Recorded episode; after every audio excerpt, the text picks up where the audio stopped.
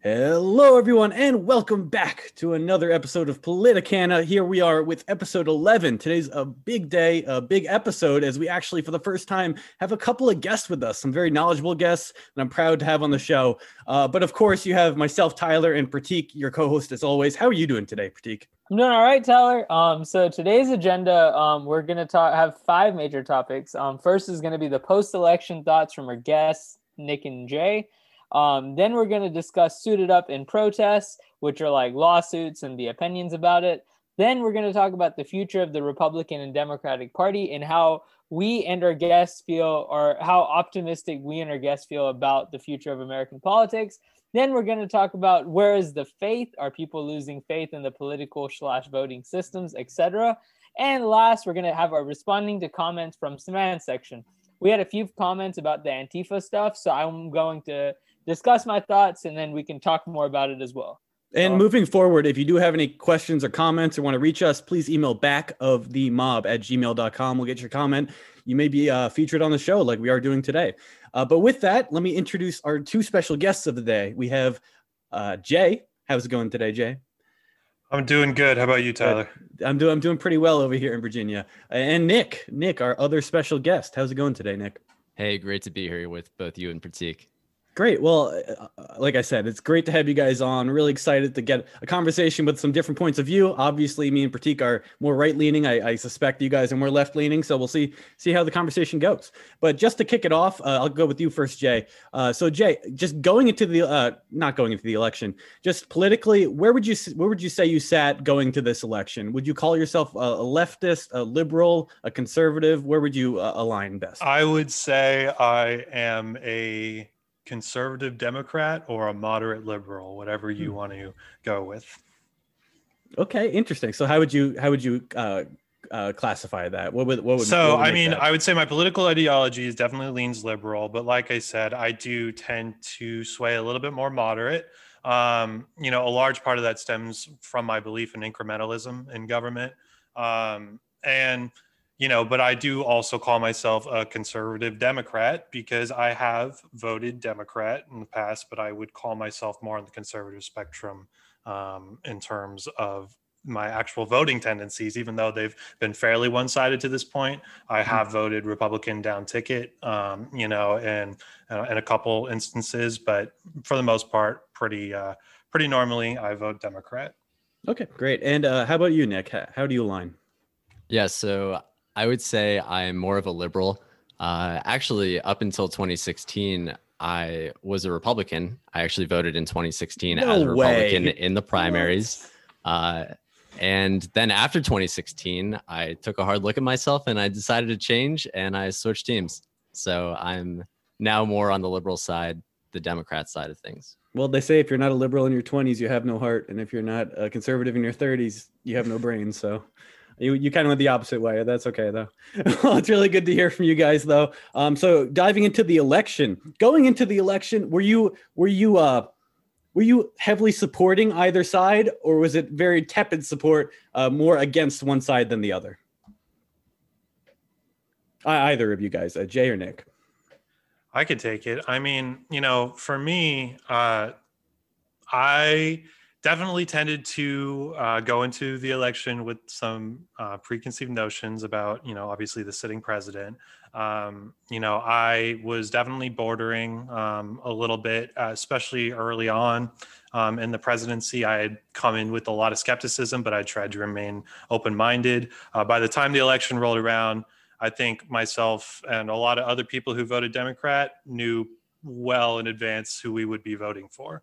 Um, so I came in with pretty firm opinions before the actual election as to who I would vote for. And really, you know, it wasn't hard for me to pick to register as a Democrat for the primaries. So, but uh, but out of the Democratic primary candidates, would you have picked Joe Biden? No, I would not have personally. And I would like to hear Nick's opinions on that as well, actually, Yeah. being the other fellow liberal here. Yeah, Yeah, for we'll- sure. Oh, yeah. No, I was ahead. I was gonna say I actually did like Biden. I had a little bit of a flirtation with Bernie, um, but I'm a little bit of an energy wonk. And looking at his plan for nationalizing electricity production, it just scared the crap out of me, to be honest. Um, I liked him on a lot of other fronts, and while I believe climate change is you know an important issue to address, uh, it just didn't seem the way to go about it. I'm a little afraid, I gotta say, uh, or cautious rather, of federal overreach. I would say part of liberalism, or why I identify with it, is you know not liking too much vested authority in any one entity. And I guess Jay, I'd actually agree with you about the incrementalism. I think if you push too hard too fast and just ram through legislation on a federal level, uh, there are a lot of risks that go along with that. And so Bernie's approach, while I certainly appreciated his passion and his dedication, um, I just felt a little bit more aligned on the centrist side of Biden's ticket. What was your who did you support, Jay, in the primary? Who was like your number one candidate? So I'm yeah, just kind of touching on what uh, Nick said. I um, you know, if it was between Bernie and Joe, you know, I would have sided with Joe as well. Uh, for me, I really enjoyed hearing from some of the other candidates that we haven't heard from for the past 20 years, you know, it feels like now. And, um, you know, so with Amy Klobuchar was one of them that stood out to me, Pete Buttigieg, Mayor Pete, um, you know, Pete actually was probably who I supported the most early on.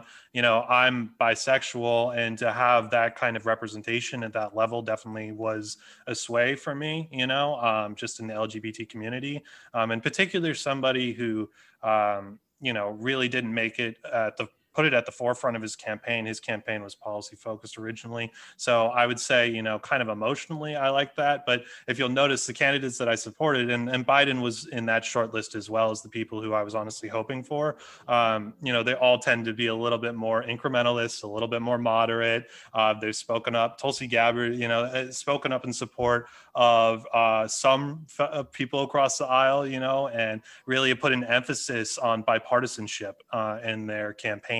And that was what was really important to me when I was, you know, picking who I would vote for. Hmm. So, so now we sit here a few weeks past the election that was supposed to have been, been decided, and obviously it hasn't been.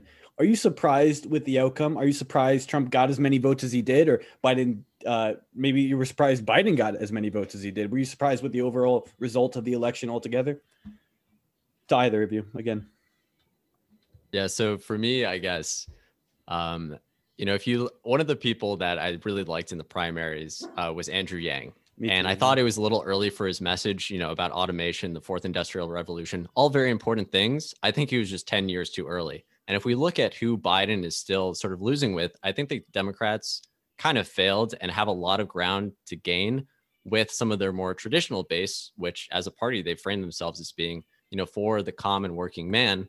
And I feel like they lost out a lot of those voters who identify a lot more with Trump, who says, a sort of similar to what Clinton was saying in the 90s about a forgotten middle class, where Trump is like, hey, I'm your guy. I'm going to stand up for you. The Washington elites have uh, you know forgotten about you. They're putting the global interests ahead of yours. And i guess i guess that was sort of my takeaway was i thought biden was going to win. I thought it was going to be pretty close. I just didn't expect it to be this close. And i think it just shows how much the democrats you know as much you know good good on them for getting the win but uh, i think they have a lot of ground to gain uh, in the future especially with the senate and the house being so close when they expected a big blue wave well, it's not a hundred percent win yet. December fourteenth uh, the court yeah. trial, which they will determine based on the evidence that they have found, which we won't be available to us as regular common people. That will be available to the courts, and then after which the states have to, uh, their state legislatures have to vote in support of who the people voted for in that state and declare that state to be for that person. So, I mean, it's still it's still like a game that's going to be played for a while and there's going to be more combats left and right before things are decided ultimately and like with the evidence portion there are potential fraud claims that will probably be discussed in the future but i just hope regardless that you we like you know changed up and reform some of the system as it is today because there are a lot of questionable things that potentially did and did not happen so I don't know. My two cents. Y'all can continue. Yeah. Yeah. So, sorry. Oh, go, go ahead. No, I, I was just going to segue a little bit with with all of what we're talking about. The biggest fear I had going to this election, I knew very well. I knew it could be close. I thought Trump was going to win personally, but I knew it was going to be close. The biggest fear I had was that we would be undecided at this point. That Trump would not even even though there is a chance he could win, it almost seems like if he loved his country as much as he loved his own ego, he would have he would have uh he would have sur- surrendered and said, "You're right, you win." Because at this point, he's almost tearing apart any unity we have in America. He's he's he's ripping it apart, and I think it's so so much more dangerous than simply having him in office over someone else. Tyler, I really disagree with you on that, just from that context. Because if you look at it the ups- opposite way, if this was Joe Biden that was, I mean, if Donald Trump did win this election and Joe Biden and Donald Trump's vote was this close, and all these states that are p- potential swing states would all be in question, in that same regard, the Democrat people would have fighted tooth and nail to try to get Biden to win. They would have done whatever they can to try to make sure that this stuff was further investigated, this stuff was looked at in more detail, and it wouldn't just be a few Trump people and like a few some of his supporters. It would be the entire Democratic Party pushing for it. And it would just be one of those mainstream issues that would be on the forefront everywhere. And I feel like the big issue with some things like conservatives leaving Fox News and like why people are like losing faith in our news media in general is because some of this stuff isn't covered. And I feel like this was the flip side, I feel bad for the Republicans. Democrats at least fight for what they believe in. They fought for it in 2016. If there was even a 5% chance that Russia rigged the election, we fought for they fought for for 4 years. They thought about it, they argued about it, they went through inve- different investigation committees, they like put people on the spot, they had trials. Where were the Republicans? In this whole scenario, like you have people that have literally won off the coattails of the Republican Party, like Mitt Romney, that they won because at one point people voted for Donald Trump and they were part of the, you know, Republican Party.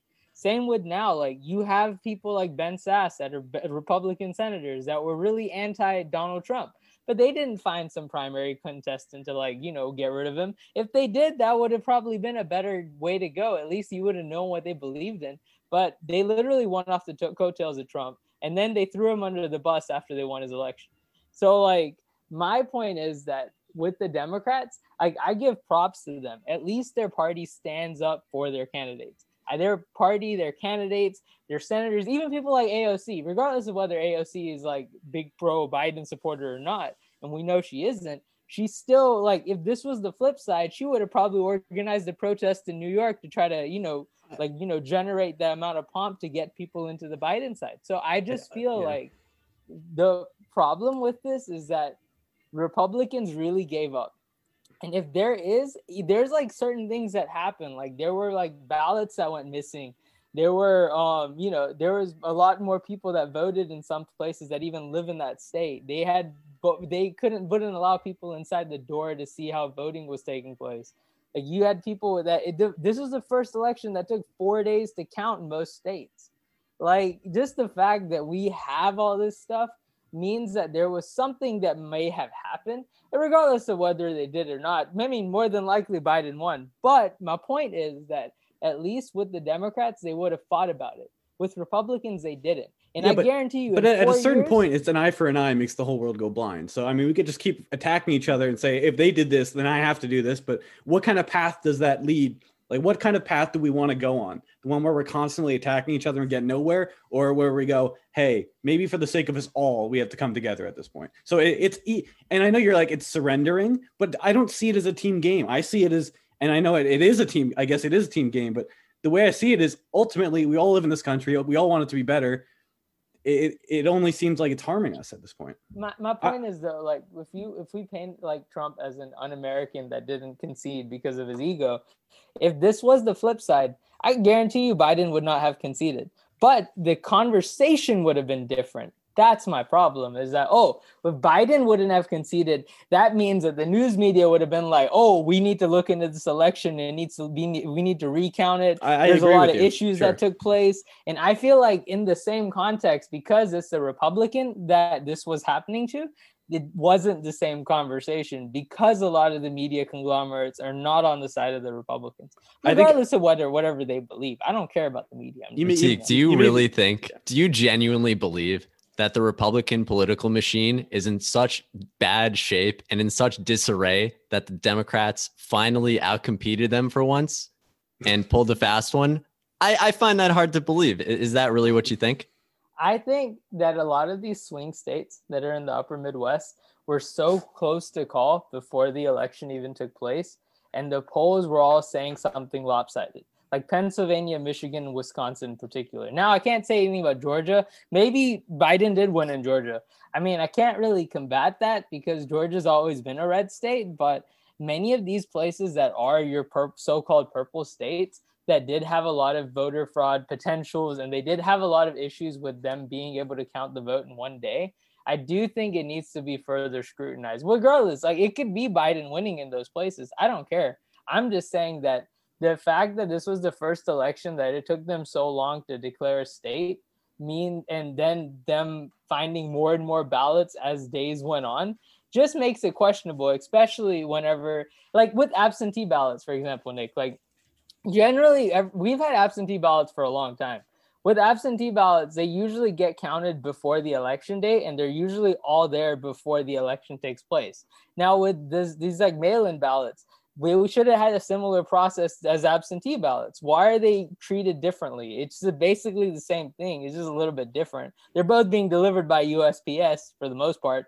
So like my point is that if that was the scenario with um, how things have been done in the past, we should have followed a similar precedent.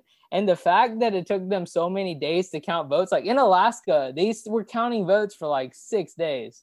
There's only like 800,000 people that live in Alaska. That's pretty like, funny.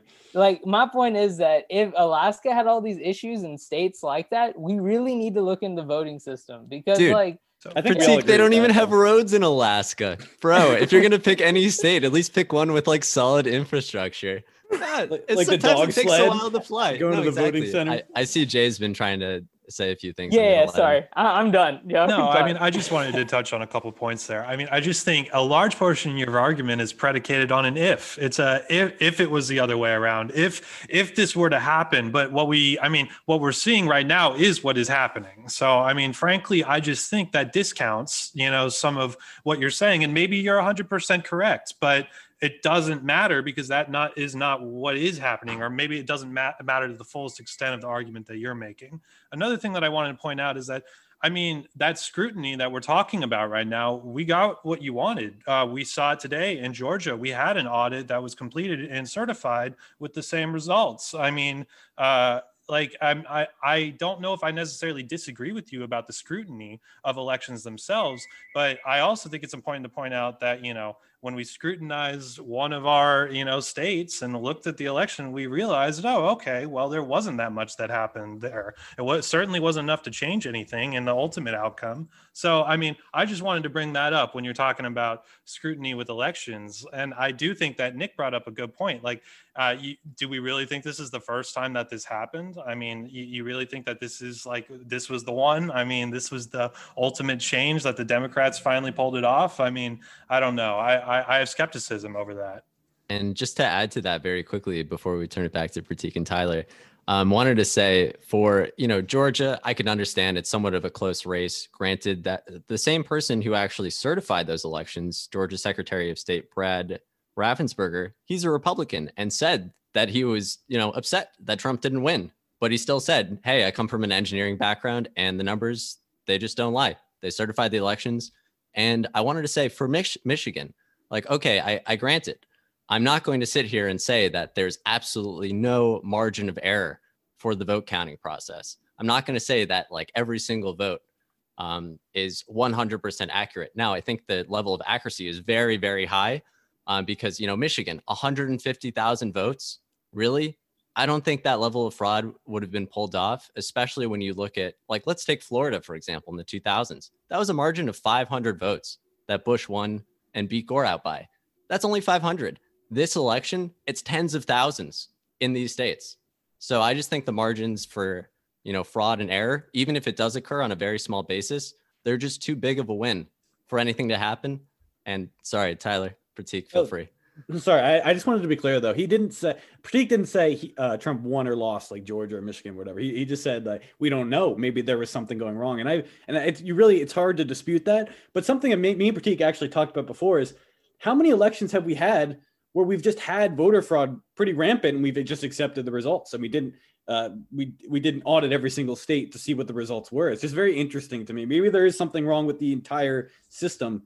That that tells me maybe we need to develop a technology that manages the voting system, maybe like a blockchain sort of technology to actually help this thing work in the modern day. It just seems like it's it might be too easy to influence. I see I see why people are worried. I just don't know that fighting against it is going to help us as a country. And and honestly, I mean that that's one of the biggest questions in political science. I mean, ever since political science was a science, right? I mean, like when you talk about that, how how rampant has uh, you know voter suppression or you know voter influence or you know election fraud really occurred in our country? That that question has been researched over and over and over again, and you know maybe may, maybe we want to discount those studies or we don't believe them but historically we've found that it just really does not happen on a grand scale. Usually when it does happens is it's hand counting errors which are just personal accidents. Humans are imperfect by nature. You know it occasionally is going to happen that someone's going to read something wrong or uh, if there is an issue it's a tabulation issue and it's usually i mean insignificant in the long run. Now like I said, you know, there's obviously there, there's that's been debated too. I mean, like that, you know, whether or not these studies are really legitimate, are there flaws in these studies? Like all those questions can be answered, but it's it's not without effort. It's not like we haven't been looking. It's not like you know this huge voter fraud issue is just something that would have occurred in 2020. I mean, this has been researched time and time again and talked about by tons and tons of people just like us. Mm-hmm. And so, with that, I actually want to dive into maybe some of the polling aspects. Jay, you, you said you had some comments on the polling. Maybe, maybe the, the polling methodology we're using is not as effective as it should be. Do you do you have maybe see some way to improve that?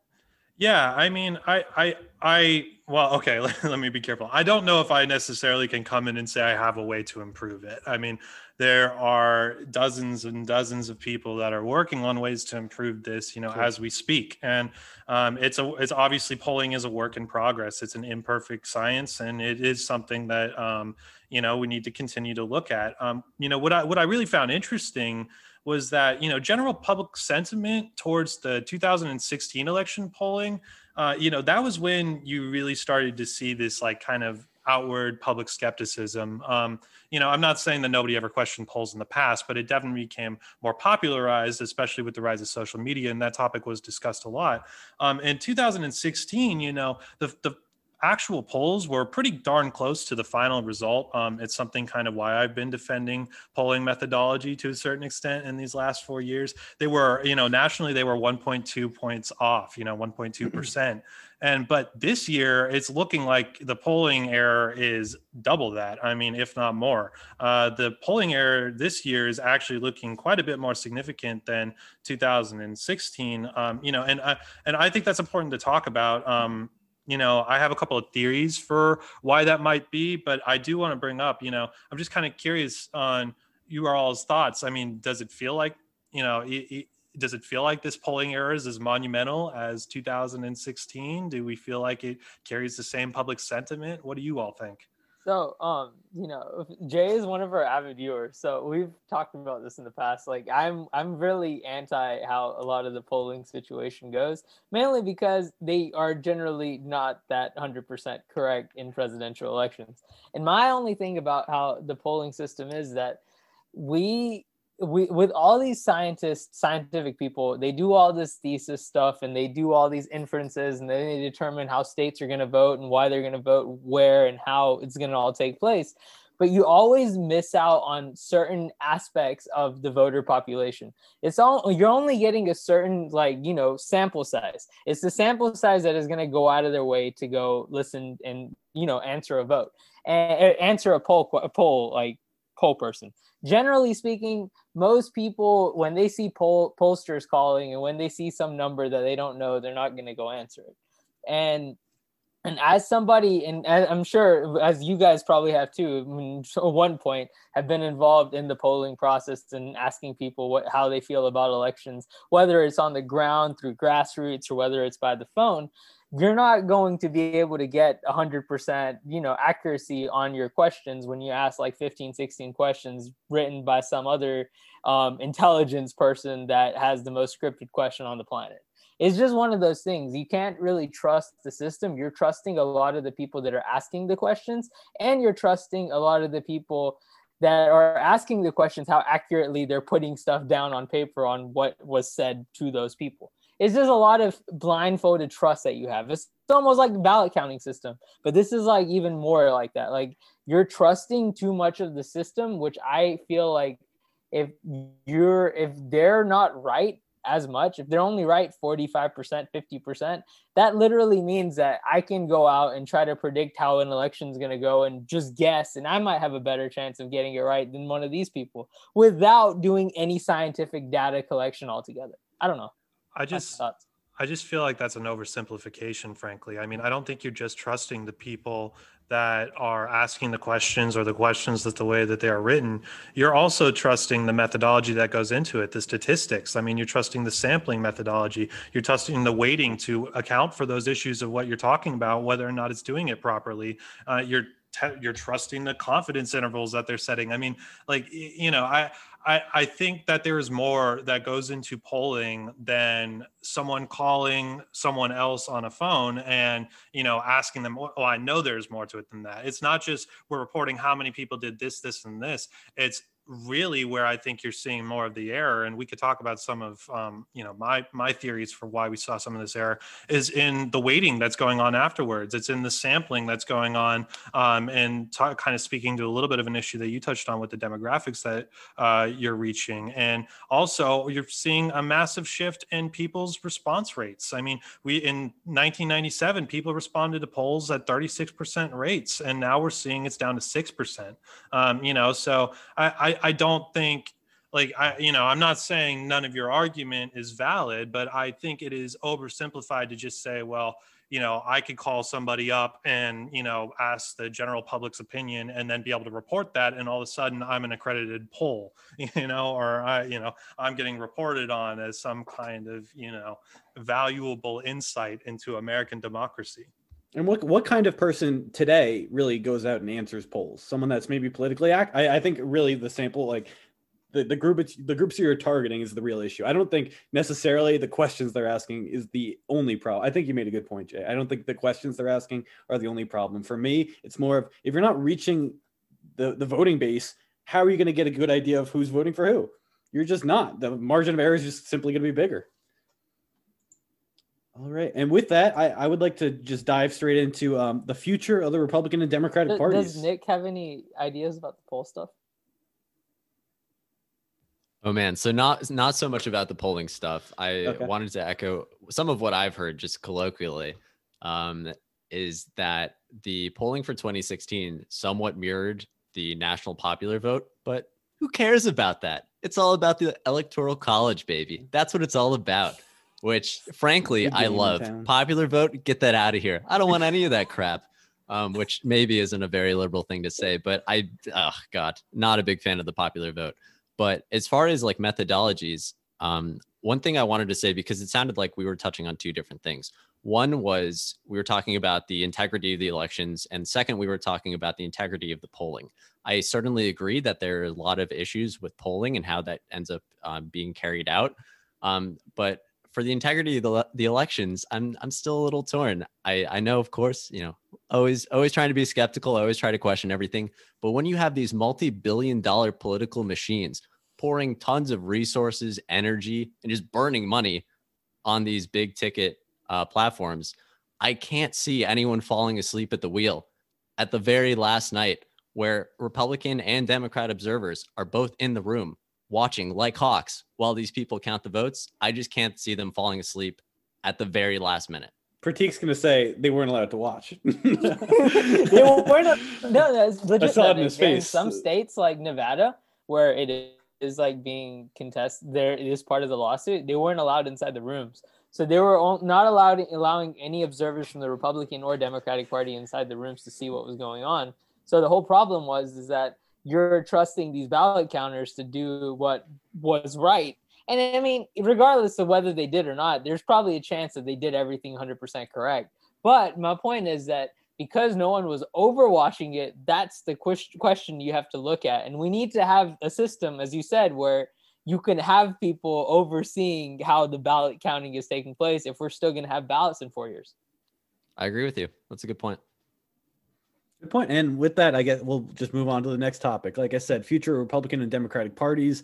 Um, what what do you guys think of the direction of either party? Obviously, Trump had a huge influence on the Republican Party, completely changed the trajectory of where it's headed in the future. And the Democratic Party has been torn between the liberals, the super liberals, and the the more uh, moderate leftists. So, are you guys optimistic for the future of the Democratic Party or the Republican Party, or do you think things are uh, going down bad road?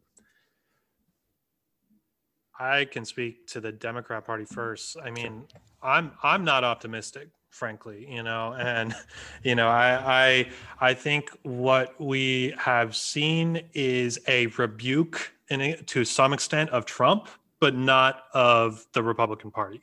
Um, so if we want to say that this is a, a, team versus team game, which I, you know, a big part of the reason I call myself a moderate is because I strongly do believe in bipartisanship.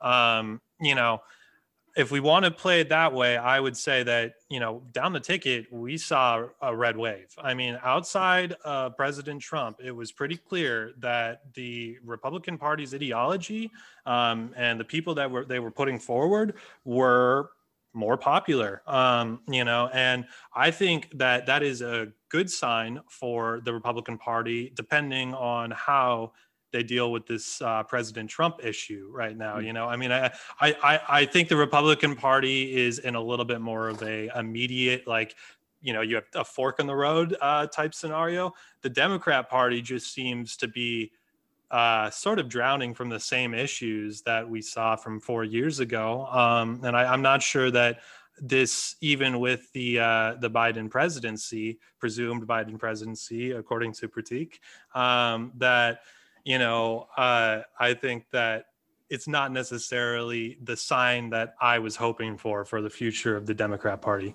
Yeah, it, it seemed like they didn't really address the core issues that led to Trump being elected in the first place. So there was, like you said, a rebuke of Trump, but you didn't really, you didn't really find a central value system for Democrats to go. This is what makes me a Democrat, and that's going to be difficult moving forward. Uh, Nick, well, what are your thoughts on the Democratic Party? Uh, before I give those thoughts, Tyler, since we were on the topic, I'm wondering what do you think were the main drivers of Trump getting elected? And do you think those are still in place today, such as immigration, uh, such as these big trade agreements? What do you think those main drivers are? You want me to answer, I, it, Tyler? I think the trade one's big, especially with the blue collar workers. Mm. I, I think when Trump initially got elected, him being tough on crime, crime, terrorism was a big thing. Mm. I think immigration's always an issue people talk about. I mean, I don't think something like that just goes away. Sorry, Prateek. I was saying that I think some of the main stuff with what Nick's asking is like the manufacturing sector was a major boost. He was able to get a lot of the upper Midwest and get a lot of support on that side of the country, mainly because of his like, you know, strong passion towards, you know, rebuilding that sector, rebuilding the coal mining sector, natural gas sector, all the things related to energy and boosting up you know our domestic manufacturing sector altogether. And I think some of the other things that really made him stand out was that apart from mo- apart from most Republicans, he was very bullish on China, and he was pushing for this tariff, um, you know, you know, conversation with countries that are directly competing with us that don't have the same labor laws as we do. And I feel like the biggest driver that pushed people towards Trump over any other Republicans, if there are like Republicans that don't vote, which that is like a good portion of them too, is that Trump fought back with a lot of the things that you know were thrown at him, and he was and he was more bullish on a lot of different issues that weren't really discussed in the past. And one of those things were immigration and you know like building up our American you know domestic sector in terms of manufacturing and you know just making sure that more things are made in America. But but that's but, that, but that's been a big topic for a long time. Like even with like George W. Bush, and mm, I feel like immigration's no, just see, been a. What what I would say with immigration is that it's always a topic, and generally what always happens is like I mean even with Obama's administration, they had a lot of illegal immigrants that were sent back and deported, and it was a big issue. Some of these like you know laws that were set in place, like the you know the stop and frisk laws, or even like the laws where your like was it? The catch and release and you also have your main laws about recently with separating families and stuff. Like sure it was it happened in trump stuff but it also happened in obama stuff. But what happened with the problem is that with trump he did initiate some changes that he wanted to do whether that was the build a wall conversation or whatever I mean, not much probably changed altogether, but just the conversation was more on the forefront. Usually, immigration is a discuss is a discussed hot topic, but it doesn't really change people's votes on how they vote. It wasn't really a major enough issue because it's always been bad. I mean, and the main problem with immigration is that you have a lot of people that come here, um, you know, illegally overstaying their visas and like you know they just end up staying here. And a lot of the big problem is that people that want to become citizens in this country have to go through such a long you know hassle before they're allowed to become citizens. Hmm. so i don't know. I that was my thoughts nick. Sorry for you know. No not at all. I well on the one hand for you were saying reviving coal i don't want to nitpick here but more coal plants have shuttered under trump than under president obama who was out to kill coal that's, That's number fun. one. Number two, you're going to say immigration has always been an issue and it wasn't a big decider in 2016. Absolute bullshit, dude. That was the entire reason, or one no, of the main no, no, reasons why Trump actually Trump. got out ahead of everyone in his party, including Jeb Bush, who he dumpstered. The Republican establishment Nick, Nick, crushed sorry, sorry. in 2016. I, I, meant in general with with okay. Trump in 2016 and 2020. I wasn't signaling out just 2020. I was uh, meaning in larger part in general. Because Nick was excited about that, dude. I know. Yeah, because look, okay, I'm because not, I'm not disagreeing with you. That's why Trump won his primaries because of the immigration conversation. I was but gonna that's say, what I meant is that that's why, like in 2016, that was one of the major drivers. In 2020, it was more about what he did in terms of fighting against law enforcement uh, you know like you know being in favor of law enforcement and you know doing this stuff with the manufacturing sector and his policies with china. That's all i was just trying to say. Sure that's fair. and i think um, as far as the future of the party where does that leave you guys? I'm looking like i'm thinking back. What was the republican establishment like? You know we're, we're looking i guess this is the most recent one is george w. Bush who was his cabinet made up of? It was a bunch of neocons from the early 90s. There was a thing called the Defense Planning Guidance, where it was Cheney, it was a bunch of other people where they came into Bush's administration, and that was it. There was an intellectual part of the neoconservative wing that made up that presidency. And with Biden, we can see that there's actually a pretty big through line um, between 1985 with Clinton and the New Democrats going up to Biden today. You can actually see a lot of that platform, and Biden was actually part of that platform in the 80s. Um, so I I got to say, after this election, whether it's Trump, whether it's Biden, I think if Biden's in, it's he's just going to be four years and that's it. I think we all know that. Um, but I mean, maybe not. Who knows? But I really do think it'll be four years. And after that, I think like Tyler earlier, you, you prefaced this by saying uh, the moderate leftists. And I'm like, dude, leftists are socialists, communists, whatever. They do not identify with the modern Democrat Party. I mean, hell, Bernie Sanders, who's been a socialist for 40 years, for the longest time when he was in Congress as an independent, did not have good things to say about the Democratic Party. And the only reason he ran on the Democrat ticket is because he was like, oh, it's a way to win. And honestly, he was like, I just don't want Trump to win. If he ran as a third party, there's no way in hell Biden would have won because the Democrats are split between that left base I agree, and the more moderate liberals who I think are on the older end, who are on the old guard of things, and the new guard um, is more of that leftist vision. And so I wouldn't be surprised if it gets a little bit more fractured over the years. But it's the same with the Republicans. That entire intellectual class that propped up that party, it's gone. Where are all the free market people? They went to go hide in their fucking caves in the hills. They're not in the Trump presidency. So, um, Nick, I wanted to ask you a question. So we talked about this in our last show, but my my always thought process has always been that I feel like the Democratic Party would have been better suited if they had Elizabeth Warren or Bernie Sanders as their candidate, primarily because they represent the more younger, progressive, left-leaning side of the Democratic Party, and I feel like that's where the future is. Headed. Young people don't matter. I know, but if, if you're going to no, but if you're going to get you're. I mean, uh, that was a joke, by like, the way.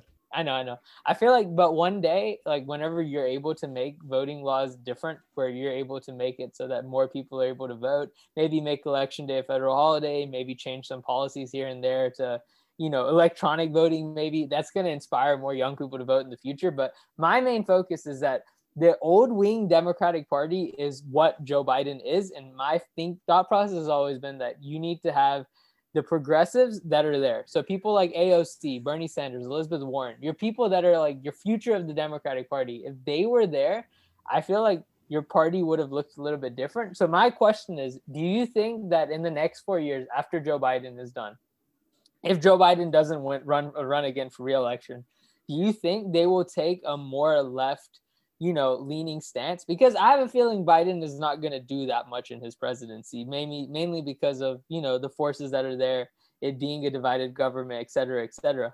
Do you think is going to shift more towards a more left leaning political candidate like AOC in the next four years?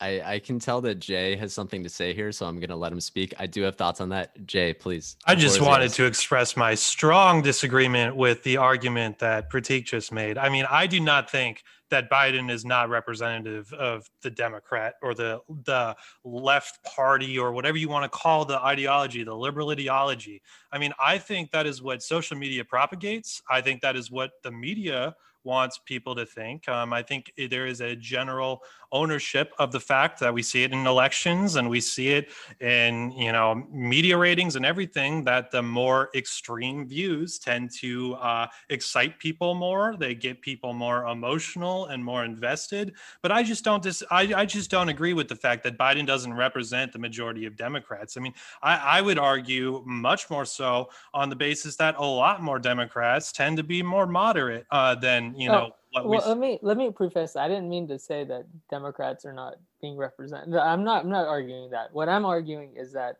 there is a large wave of Democrats, your younger Democrats that are coming into the party because eventually your older Republicans and your older Democrats will be gone, right? So I'm talking about the future way of thinking most of these strategists people think long and hard on what they're going to do with the next four years and how they're going to you who they want to be in their party line. And they probably didn't think biden from the forefront because they were i mean there was that conversation about hillary clinton and if she was left enough for the party at that time period.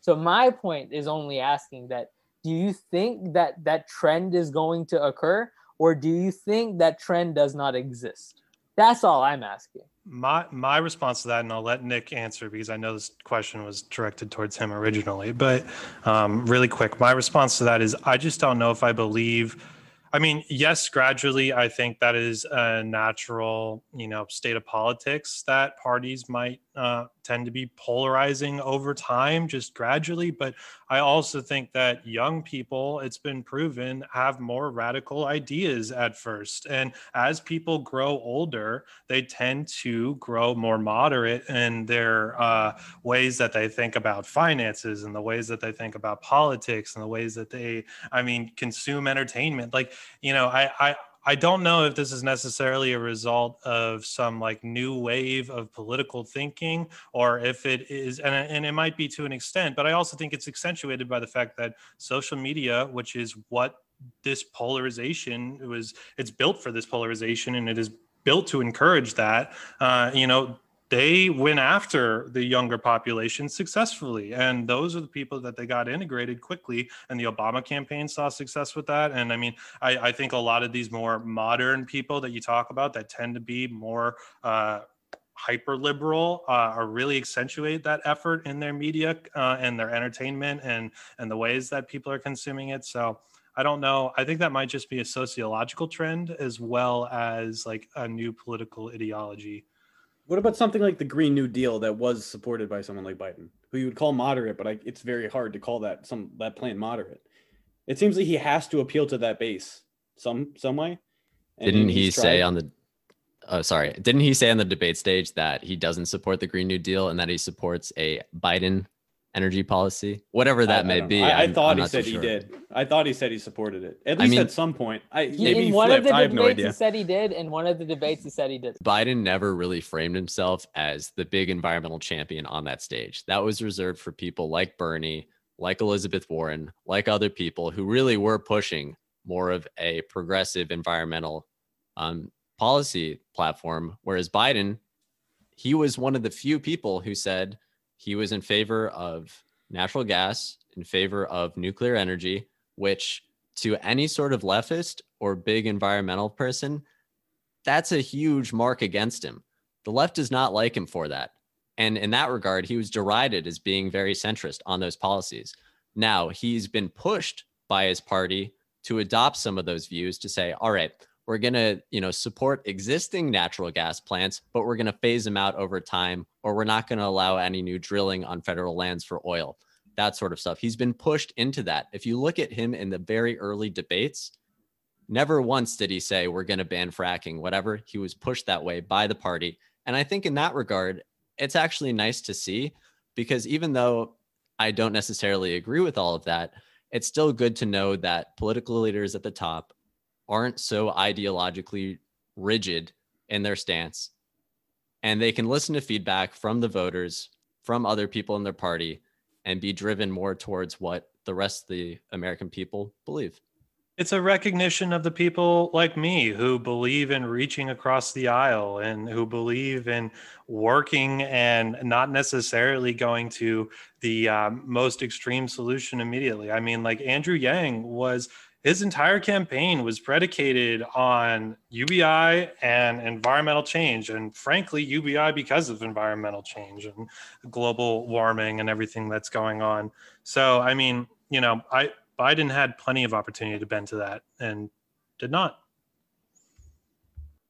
All right, so I'm gonna move on to the next topic, if that's okay with you guys. Would love to, um, so our- Prateek. That would be a treat. that would be a pleasure. okay, so our the fourth topic is called "Where is the Faith?"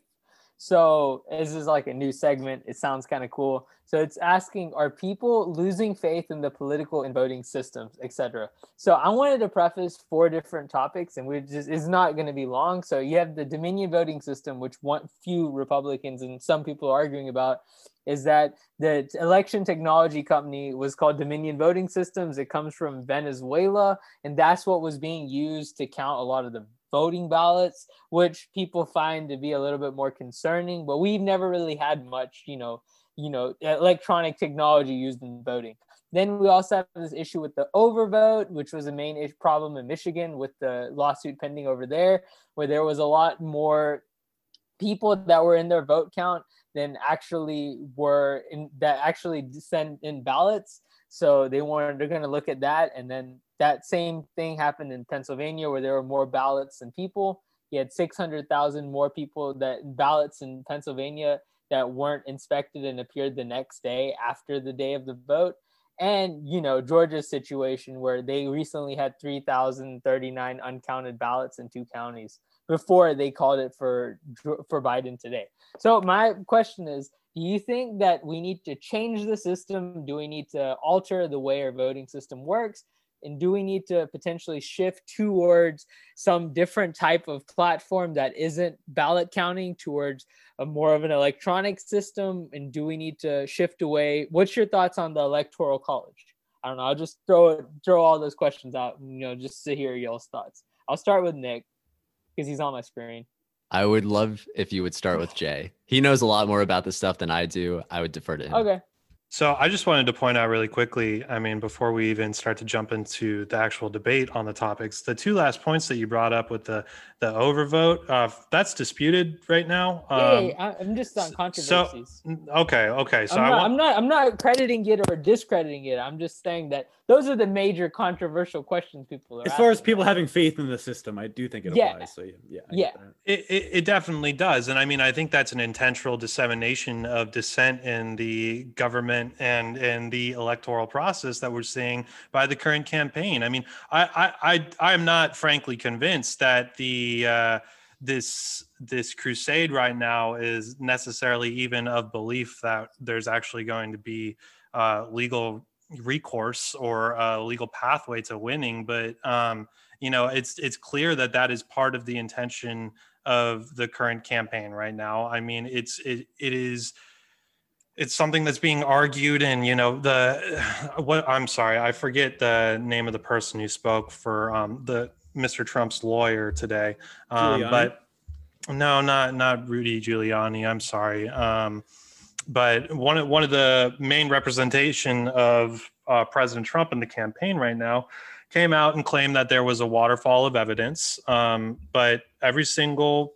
uh, piece of evidence that has been displayed in Georgia and in Michigan uh, as of right now has been shot down by the judges that are hearing those cases immediately. There are ongoing suits. That that is true. Um, those we're not going to hear about until later. And you know, but like it, it you know, I I think that kind of right now we're just kind of throwing shit and seeing what sticks. You know, and I think this has been something that we've been seeing. Uh, this not necessarily with the the discourse in you know whether or not the election votes were totally you know above board. But i mean president trump has been talking about this for a while. Like this is like he he ramped up to this strategy. Like this this was definitely a strategy going into the campaign before um before he ever lost or won the election. You know that was something that there's going to be fraud. A big part of the campaign in 2016 was this like you know dissent in government this government is uh you know here it's a swamp it's here to suck your resources out it's not the friend of the people. Um you know and we could talk about the merits of that you know the i a big reason why i support incrementalism is because i don't necessarily believe that government should dictate rapid change. I think that people should have gradual time to express their opinions. Like i'm not a big fan of big government personally but it is clear that the strategy right now is not necessarily just about this election. It's about spreading dissent and spreading you know this idea that American government is not legitimate. You know, it is not fully 100% capable or you know above board and i mean president trump's continual attacks on lifelong public servants republicans and democrats alike you know who have never had any problems before this i mean is just representative of that issue but jay they're the deep state i mean and if there's some global conspiracy where george soros is writing everybody checks under you know and I don't, and the media is turning a blind eye to everything, and they all have an agenda. You know, maybe I'm missing it, um, but so, that's that's that seems to be the explanation. If it's going on, I would love my check, George. If you're listening. Yeah, yeah, me too. I mean, what, what would you argue though with some of those people, which I would probably argue is around 40% of our population, which would probably argue that with the current situation and state of things, you have a lot of politicians that are your bureaucracy, bureaucratic politicians. There's been even six term, seven term senators that haven't really had that much of a, you know, record voting, haven't had the greatest voting records and haven't really stood by anything that they really believed in for that long period of a time. And they've all flip flopped. So people like Patrick Leahy, for example, from Vermont, like you have people that have been there for six, seven terms. Chuck Grassley, like they've been there for so long that to a certain extent, maybe things push, pushing for things like you know having term limits and pushing for things where you're getting people's voice heard instead of just having all these incumbents just sit in their position and be happy with everything regardless. That is a question mark that a lot of people do have. Like a lot of people don't trust the system mainly because the system is so i mean i wouldn't want to say corrupt but it is to some extent and to some extent it's also like if you're an incumbent, you're making all this money from all these different groups of people, and that's how your party is voting because that's the your donor base and that's how things are going on. It's not like, oh, what does that one person from Vermont really believe about views and for that state? It's about, oh, who are these major interests that are helping us fund, helping fund us, who are providing money into our pockets, and who should our party support because that's the people that we're going to continue getting funding from in the future. And it's not. Me, it's transparency. Always... Transparency is what solves that for me. It's like you wear your donors like a like a like a NASCAR car. You wear the sponsorship. So when anyone sees you, they know where your interests lie. So where there's no confusion, like he'll say one thing and do another. It's like, why is he doing this? Oh, he was paid off by pharmaceutical companies. It would it, it would be so much easier for the public to vote for people if they knew where their interests align. So I, I really would support some kind of transparency in that regard, but I don't think we're going to get it. Well, I'm Tyler, I think transparency sort of is there, and I think it is important. Um, but one thing I would say is if you have transparency but no accountability, then what's the fucking point? Like Sure. we had, what was it? There were a couple of huge news stories from right when the pandemic was starting about these senators who were shorting stocks Uh, yeah. and making a ton of money And that's legal for them. that was crazy. that was transparent Crazy. that was out there but is there any accountability is that is, is there anything going to happen to them no there's not so i think accountability is uh, another thing to consider i guess I literally think insider trading is legal for representatives. So I It's mean that's insane. that's just another problem, but that's just a fact. So and- my my only ahead, question is mainly about what should should there be any change? Do y'all think that we should change up our system? Should we change up from the electoral college, for example? That's, Should yeah, that's a we good question. El- es- establish term limits for these senators and congresspeople? should we make it so like i don't know this is a little bit out of whack but like install like some pledge of loyalty to your candidate to your like leadership in the party i don't know No, something crazy no. like that. but yeah no i No just want to hear y'all's thoughts like i i know no and I, everybody knows i'm not gonna like support having a candidate pledge of loyalty i feel like everybody should have their own individual opinions and that should be what's accounted for my main focus is the other two questions though it's like we talked about this in the past me and tyler but what are y'all's thoughts should we move away from an electoral college Let's start with that. Let's start with the electoral. Yeah. So what do you guys think? Yeah. so for me you know i i have you know and, and this is just kind of a, a personal moral belief and a philosophical belief. I do i do have a little bit of an issue with the idea that one person's vote is not equal to one another's in this country. And that's just a fundamental fact you know of how our system is currently set in stone. I don't know that I have the best answer for an alternative for the Electoral College, but I will say that on paper, a popular vote deciding the highest law of land, you know, or the highest office in the land with, you know, state representation, uh, not necessarily changing. So you are still providing, you know, I guess somewhat unequal powers to different states in the Senate and the House. That doesn't sound like a horrible alternative to me um, just because of the fact that you know we're comparing you know, when you're voting for your state representative that is a more localized election. That is you know you're not comparing apples to oranges when you're comparing iowa to california. And you know it's just an inherent imbalance. And i struggle with that. Like i've thought about that a lot. I don't know why in the heck anybody's vote should matter less if they're in california like for that office at least. Um Nick, do you have any thoughts on that? I mean, Jay, you're really making me think. I I haven't really thought about the um, fact. I mean, when you say it like, "Hey, one vote should be one vote, regardless of your background, regardless of whatever, everyone should be equal." I'm like, "Oh, that sounds pretty democratic. That sounds pretty appealing." Um, but I'm sort of thinking, do people really see us as one land, or is it you know a bunch of different states which own ha- each have their own interests and their own way of doing things and i i'm just not sure that you know I, while I, I would hazard a guess and say all of us here today would say you know we identify as being americans um, i'm just not sure that you know people from texas are going to necessarily agree with people from you know san francisco on a given thing and i i think just having some system in place where you know for example like if we have the popular vote why the hell would anyone care about Nebraska? Why would anyone care about Hawaii? Why would anyone care about any of these smaller states? But And right now, that, that that happens with certain states. They don't care about you because it's guaranteed anyway. So it's like with some people, their votes are just not going to matter as much based off where they live. I guess. Like it's, Yeah, and, and I mean, my response to that would be that's what state government is for. I mean, the president is a federal office. We have governors, we have state laws, we have state jurisdictions that implement their own rulings and their own. I mean, you could talk about all the differences in the separation of power. You could talk about elected representatives to the Senate and to the House, like what I referenced earlier. I mean, the president is a federal office, and you know, I, I, I just. I think there are a lot of arguments to be made against, my, you know, my idea necessarily of the popular vote, and I thought you brought up a really good one with Nebraska. Um, you know, why would the president ever worrying about the interests of Nebraska? I mean, I think that's an issue with it. I just don't know if I buy the the state government. You know, like we we have state governments; those are already independent. I we already operate as fifty independent jurisdictions, but the president is federal, and that's I mean, I, that's just how I see it. But That's Jay, fair. I want to ask you a question with that though.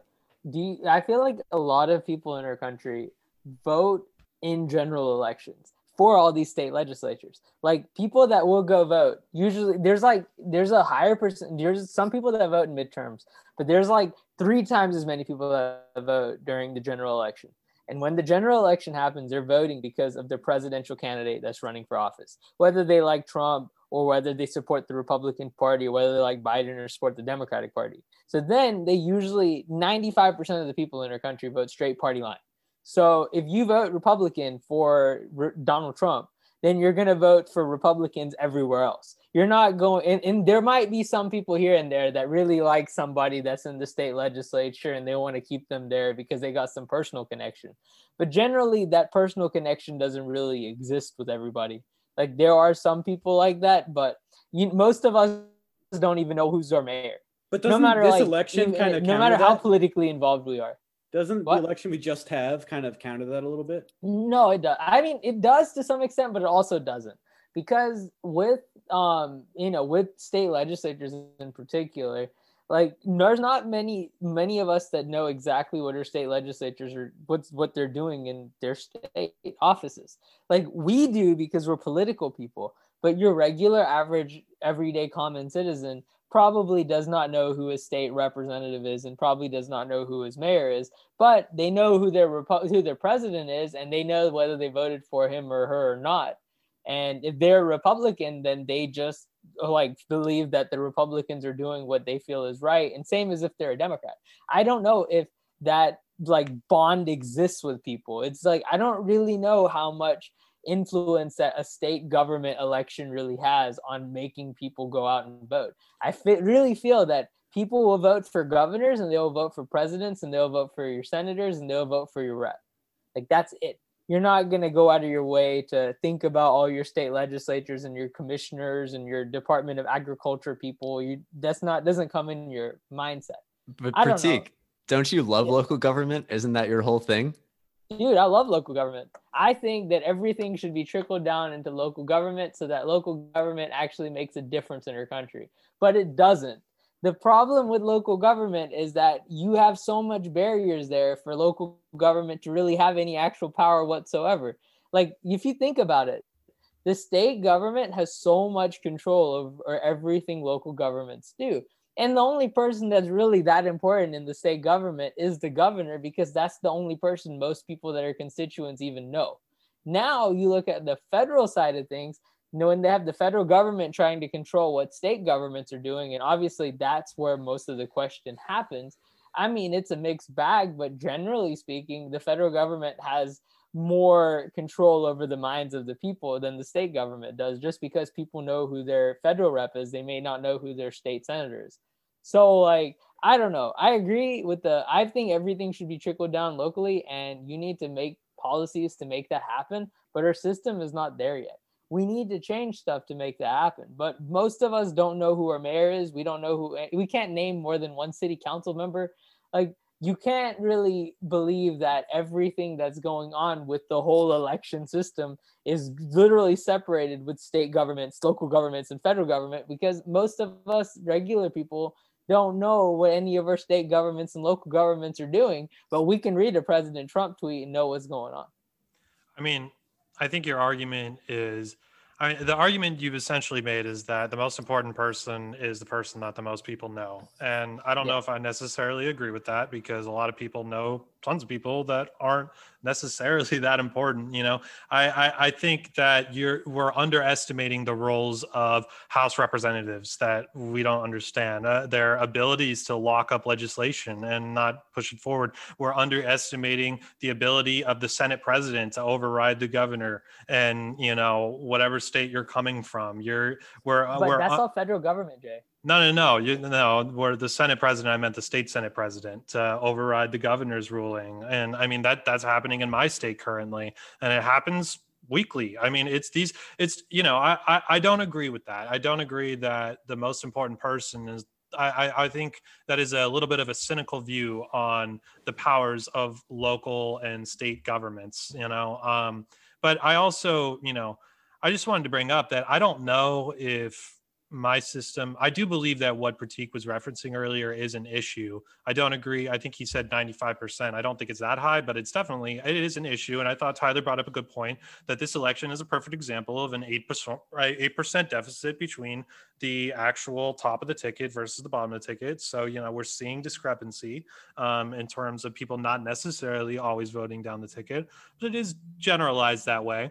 And if we were to implement a system kind of like what I was proposing earlier, in which the the president was not a part of the electoral system and the votes were not allocated by the states and the votes were not on the state ballot, that might be less of an issue that we're seeing. We might, I'm not, I can't promise it, but we might see more investment in state elections of people actually reading up at the people just because there's not a presidential person on the top of the ticket that is always the person that's going to be the most discussed. And it could even be two on the same day and just two separate ballots. I mean, I, I don't know how simple it would have have to be um, or like what that process would be. But i do think that that is an issue and you know eventually it's going to be need to be explored i think. Do you, do you think that if you had a popular vote system you'd be able to have an election in one day? Because the fact is that right now how it stands with we had the most amount of people vote in this election. And you had states like alaska that weren't able to count their votes in three four days along with like 10 other states so, and where, where they counted California before the reporting even began, they already knew it was Democrat. So, my question is with the popular vote is that do you think we have systems in place where we can legitimately be able to call a presidential election by single handed voting every single person in a matter of even four weeks? Or would it be like a month long process? To me, that's not the deciding factor, though. I don't switch to a to the popular vote because like I just don't see but that should that be because we're able to count all the That's votes my now, and I understand though. there's issues, but they, that just assumes there's just massive voter fraud all over the place. And I, it's just an assumption that's like I, I don't know. It's hard to make because like there are examples, but how widespread is it? I don't know. I don't know. I, I, I know I'm going to get lambasted probably for saying this because we hate this argument here in America, but other nations do this in a day and they do it with, you know, the national popular vote. Um, you know, I, I think that it is completely feasible. Frankly, I, I know that we're not like other nations, but I don't think that I mean, if other people can do it, America, with all its resources, with all its GDP, with all the powers that be that rest in America and the, the global superpower that we are, you would think we could figure it out. I have faith in our system to figure that out if we really wanted to. But I agree with Tyler. I don't I don't really see that. I, I, I, I see this as a much more like fundamental philosophical issue, more so than a like, can we implement this in four weeks or four days or three weeks or whatever the timeline is, you know? But see, my thinking is I feel it's more of a trustworthy issue.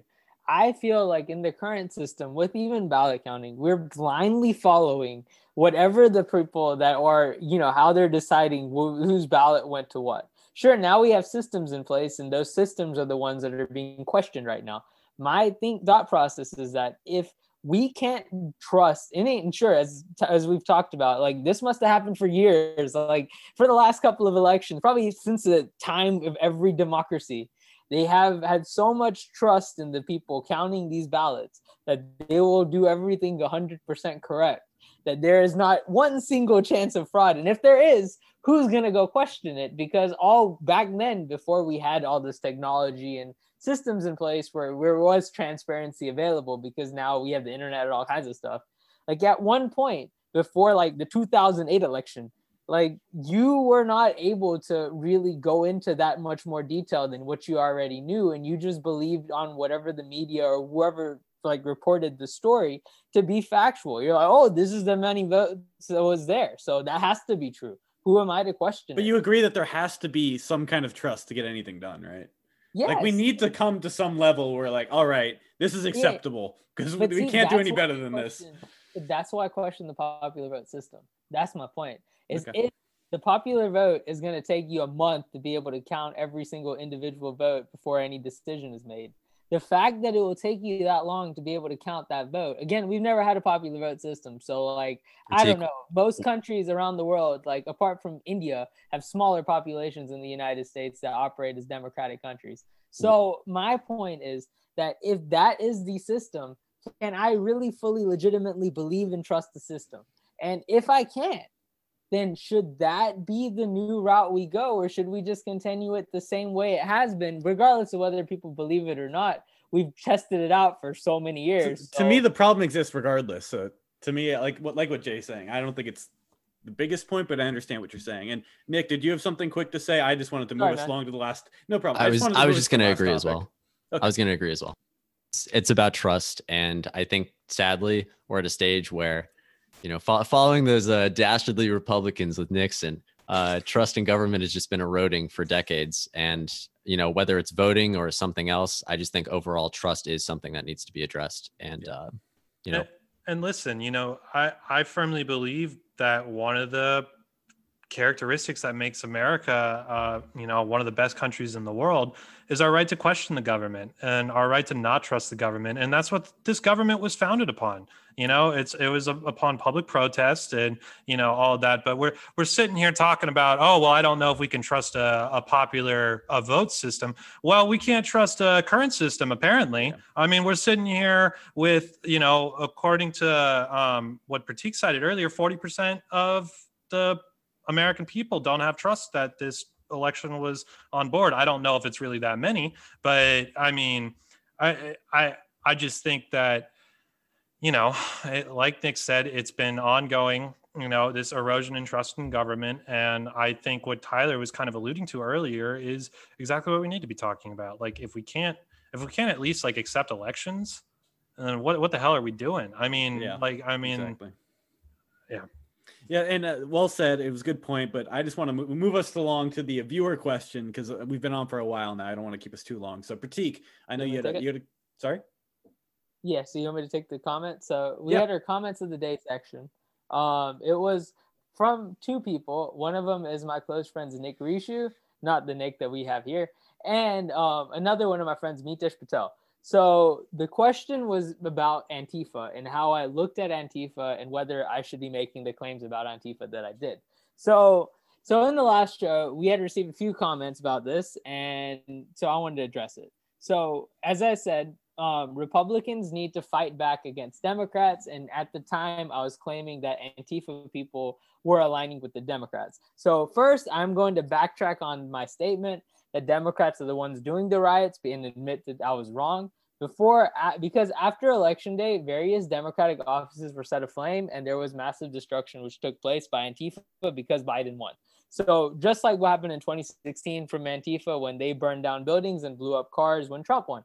So, Tyler's claim was right and mine was wrong. Antifa is not Democrats who are anti Trump. They're actually anarchists that are both anti Republican and anti Democrat and they actually seem to be more in favor of breaking down the capitalist system to promote Marxism, borderline communism goals more so than anything else. They just want to so, see everything burn, and it's a great opportunity for them to do it right now. That's why they're capitalizing. So, like, however, it's like you know, with this thing, with Biden, there was much less rioting that took place. So maybe they like Biden a little bit more than Trump. I don't know. But at the same time, if you look at the Antifa movement in more detail, they've actually conducted a large majority of all their violent acts against democratic governors and democratic in democratic cities hmm. where most of the violence that has taken place has taken place in large blue big blue cities so i just wanted to clear that up i mean cool. sure i was wrong i feel like i needed to look into this more and it's more questionable than i thought Antifa is more of a it's like a borderline terrorist kind of group that's there just rioting and breaking down things just to show how angry they are about the system. They're not really aligned with any political ideology or political party in per se. Sure, I mean they're communists, so they're not probably fond of Donald Trump. But that doesn't necessarily mean that they're good for our system at all, and they're not really in favor of any political party. They, Just want to throw that out there. Yeah, dude, I respect the fact that you're able to come out and say, "Hey, I was wrong about this. Fix it." I mean, that just shows an educated mind. So appreciate that, and thank you, thank you, uh, Jay and Nick. It's been an excellent conversation. I thought, I think we've gotten a, a, lot out of this. I hope our viewers really enjoy it. Uh, moving forward, maybe we'll have you guys on in the future. Who knows? As always, email back of the mob at gmail.com if you have any questions, comments, want to be highlighted at the end of the show like we just did.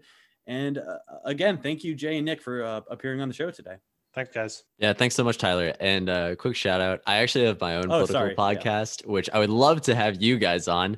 Uh, Tyler, Prateek, and even Jay would, would love to have all you on. Uh, it's called Even Fireside me. Politics. So even even Jay, what? What is it called, Nick? Uh, it's called Fireside Politics, and I would love to have you all on at some point. Where can we find Fireside Politics? Is it on Ooh, it is on it is on Spotify, it is on iTunes, wherever you get your podcasts, it'll be right there for you. Yeah, Great. Fireside Politics. I'll actually get a link to that. So wherever I post my podcast, it should be in the description as well. Fancy. Thank you so much, Tyler. Yeah, no But yeah, problem. thanks. Thanks. All this right, has been thanks, great. guys. Appreciate it. Great show.